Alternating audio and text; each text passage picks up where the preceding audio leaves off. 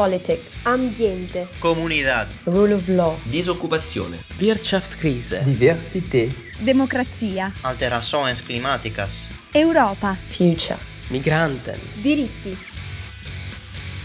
Eurofonica.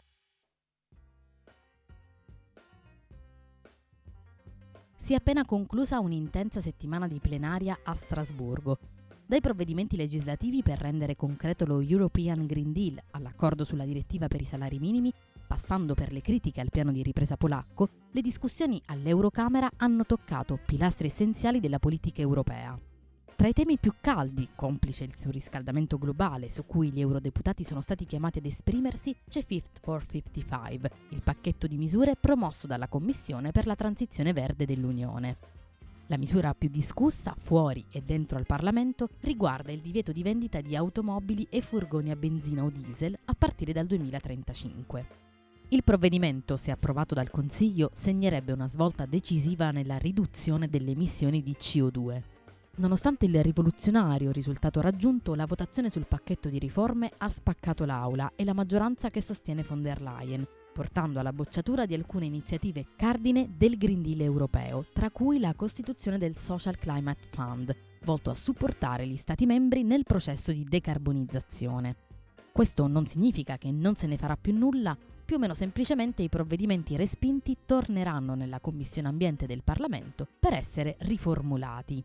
Il Parlamento ha celebrato il 60 anniversario della PAC, la politica agricola comune, nata nel 1962 per assicurare una sufficiente alimentazione ai cittadini e standard di vita adeguati per gli agricoltori. Nell'84 sono nate le quote per prevenire la sovrapproduzione, mentre nel 1992 gli agricoltori hanno cominciato a ricevere sussidi diretti. Nel 2021 l'UE ha approvato una riforma della PAC che entrerà in vigore l'anno prossimo per renderla più sostenibile a livello ambientale e sociale. In questo momento in cui la sicurezza alimentare è messa a rischio dalla guerra di Putin, questo tema è ancora più cruciale. Sul fronte sociale è stato trovato un accordo tra i negoziatori del Parlamento e quelli del Consiglio sulla direttiva volta ad istituire un quadro sui salari minimi adeguati nell'UE sempre più urgente alla luce dei nuovi rialzi dell'inflazione nell'Eurozona. L'Unione non ha potere sulla definizione dei salari nazionali, quindi la proposta, quando sarà approvata definitivamente, richiederebbe uno sforzo su base volontaria non scontato per i Paesi membri. Paesi membri che, come ben sappiamo, non sono sempre ben disposti ad accettare le disposizioni dell'Unione, nemmeno quando in gioco ci sono i diritti dei cittadini. Si è discusso infatti anche del rispetto dello Stato di diritto in Polonia e delle attuali e continue violazioni dei valori sanciti dall'articolo 2 del Trattato sull'Unione Europea, tra cui lo Stato di diritto e l'indipendenza della magistratura. I deputati hanno criticato la decisione della Commissione di dare il via libera, pur senza erogare fondi al momento, al piano di ripresa polacco e hanno sottolineato che il rispetto dei valori dell'Unione sono presupposti inderogabili per fruire del Recovery Fund per cui, secondo il Parlamento, alla Polonia dovrebbe essere garantito l'accesso al fondo solo dopo che il Paese avrà pienamente soddisfatto i requisiti sui conflitti di interessi e frodi, nonché tutte le raccomandazioni specifiche del semestre europeo nel settore dello Stato di diritto. Ricordiamo infatti che soltanto a novembre i deputati hanno condannato la sentenza illegittima del Tribunale Costituzionale polacco che impone un divieto pressoché assoluto dell'aborto. Il tema dell'aborto è stato discusso anche in questa plenaria. Giovedì i deputati hanno approvato una risoluzione nella quale si ricorda alla Corte Suprema degli Stati Uniti l'importanza di sostenere la storica decisione Roe vs. Wade del 1973 che protegge il diritto all'aborto. Raccomandazione che andrebbe fortemente seguita anche nei paesi UE, in cui sarebbe necessario depenalizzare l'aborto, eliminare e combattere gli ostacoli all'aborto sicuro e legale e garantire l'accesso all'assistenza sanitaria senza discriminazione alcuna. L'Aula ha accolto il primo ministro irlandese Michael Martin per l'appuntamento con il ciclo di dibattiti This is Europe, che ha già visto protagonisti la prima ministra Eston e il presidente Draghi. Martin ha aperto il suo discorso ricordando David Sassoli, un grande europeo, ha detto, che ha servito questo Parlamento con intelligenza e dignità, Con la sua vita e il suo lavoro ha dimostrato integrità e compassione, soprattutto concentrandosi sui più vulnerabili della società e, ha continuato, sarà ricordato a lungo soprattutto da questo Parlamento. Ci manca tantissimo, che possa riposare in pace. A 50 anni dall'adesione di Dublino all'UE, Martin ha poi elogiato l'Unione, affermando che è stata la scelta corretta per il suo paese e sottolineando che, per rispondere alle sfide del nostro tempo, dovrebbe essere rafforzata con nuove risorse.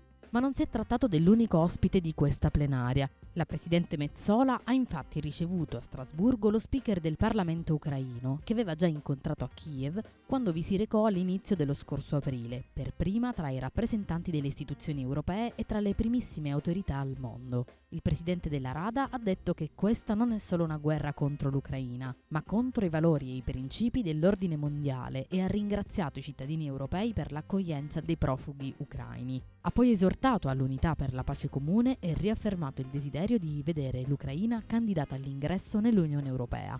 Spazio anche per Jasmila Sbanic, regista bosniaca del film sul genocidio di Srebrenica, Quo Vadis Aida, che si è aggiudicato il premio Lux 2022 grazie ai voti degli eurodeputati e del pubblico europeo.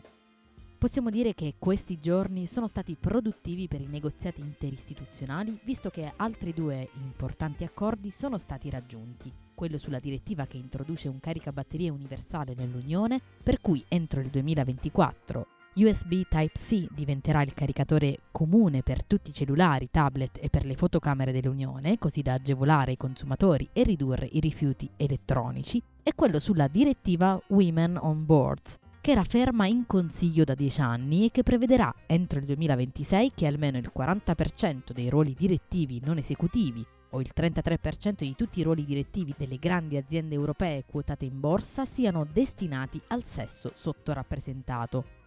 Anche sui diritti umani fuori dall'Unione è stato fatto un gran lavoro. I deputati hanno chiarito mediante un'apposita risoluzione che non intendono riprendere i negoziati per l'adesione della Turchia finché non vi saranno progressi circa il rispetto dei valori fondanti dell'Unione, ma accolgono con favore la disponibilità di Ankara ad agire come mediatore nella guerra russa contro l'Ucraina e sottolineano come sia di vitale importanza che l'Unione e la Turchia cooperino adeguatamente in politica estera e di sicurezza nell'attuale contesto. Con altre tre risoluzioni i parlamentari europei hanno affrontato le questioni dei diritti umani in Cina, Nicaragua e Georgia, esortando il governo cinese a mettere fine ai maltrattamenti della minoranza uigura, le autorità del Nicaragua a rilasciare i prigionieri politici e quelle della Georgia a garantire la libertà e l'indipendenza dei media. Per chiudere in bellezza, il Parlamento ha approvato una risoluzione che invita il Consiglio europeo ad avviare il processo di revisione dei trattati dell'Unione. Questa proposta è anche frutto del lavoro svolto dagli Stati membri negli scorsi mesi in seno alla conferenza sul futuro dell'Europa. Nel corso della cerimonia di chiusura del 9 maggio a Strasburgo è stata presentata la relazione finale del comitato esecutivo della COFOE, comprensiva di 49 proposte con più di 300 provvedimenti su 9 temi, proposte basate su 174 raccomandazioni formulate dai cittadini europei e dai rappresentanti istituzionali. La modifica dei trattati riguarderebbe, tra le altre proposte, la possibilità di sostituire l'unanimità del voto con il voto a maggioranza qualificata in Consiglio per votazioni relative alle sanzioni, alle cosiddette clausole passerella e alle emergenze, nonché riconoscere al Parlamento il diritto di avviare, modificare o revocare la legislazione con pieni diritti di colegislatore sul bilancio UE.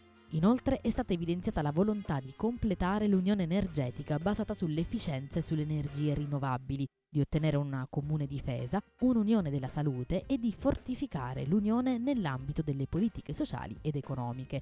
È stata posta attenzione nuovamente al pilastro europeo dei diritti sociali e al ruolo delle piccole e medie imprese nell'ambito del panorama economico europeo.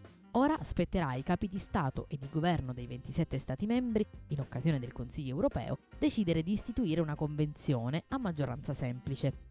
Ciò potrebbe avvenire già al vertice dell'UE del 23-24 giugno per garantire che le aspettative dei cittadini siano soddisfatte con tempestività e che i risultati della conferenza sul futuro dell'Europa siano resi concreti nel più breve termine possibile un podcast scritto da Erika Branca e Simone Pavesi con la voce di Renata Giordano per Eurofonica.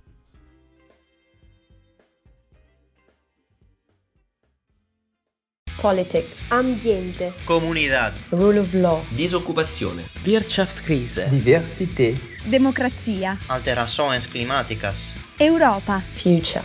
Migranten. diritti. Eurofonica.